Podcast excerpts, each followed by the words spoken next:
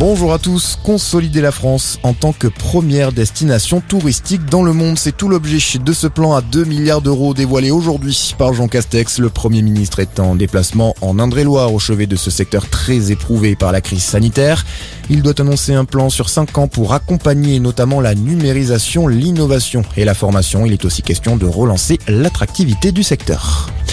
La Haute Autorité de Santé recommande une dose de rappel à partir de 40 ans, une préconisation qui sera étudiée prochainement, a indiqué le ministre de la Santé sur Twitter.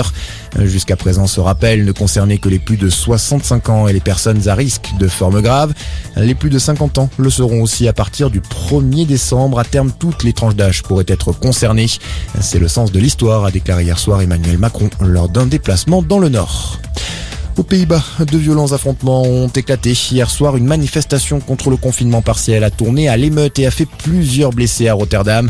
Le gouvernement a annoncé une série de restrictions il y a une semaine pour faire face à un nombre record de cas de Covid-19. Pendant ce temps, première nuit sous couvre-feu en Guadeloupe, mesure instaurée dès hier soir par le préfet pour mettre fin aux actes de vandalisme en marge des manifestations contre l'obligation vaccinale des soignants et le pass sanitaire. Des revendications qui sont le point de départ d'une grève générale entamée depuis lundi et qui entraînait des blocages de routes sur l'île et des scènes de violences urbaines. 200 policiers ont été envoyés sur place en renfort. Dans le reste de l'actualité, un gros incendie en cours, boulevard des Capucines, près de l'Opéra à Paris. Le feu s'est déclaré vers 10h30 ce matin dans des bureaux au 3e étage d'un immeuble de 7 étages. Les pompiers et la préfecture demandent d'éviter le secteur. Et puis du foot, suite de la 14e journée de Ligue 1 aujourd'hui.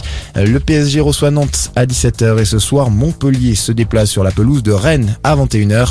Hier soir, Monaco et Lille se sont quittés sur un match nul, score final 2-2. Voilà pour ce point sur l'info. Très bon après-midi à tous.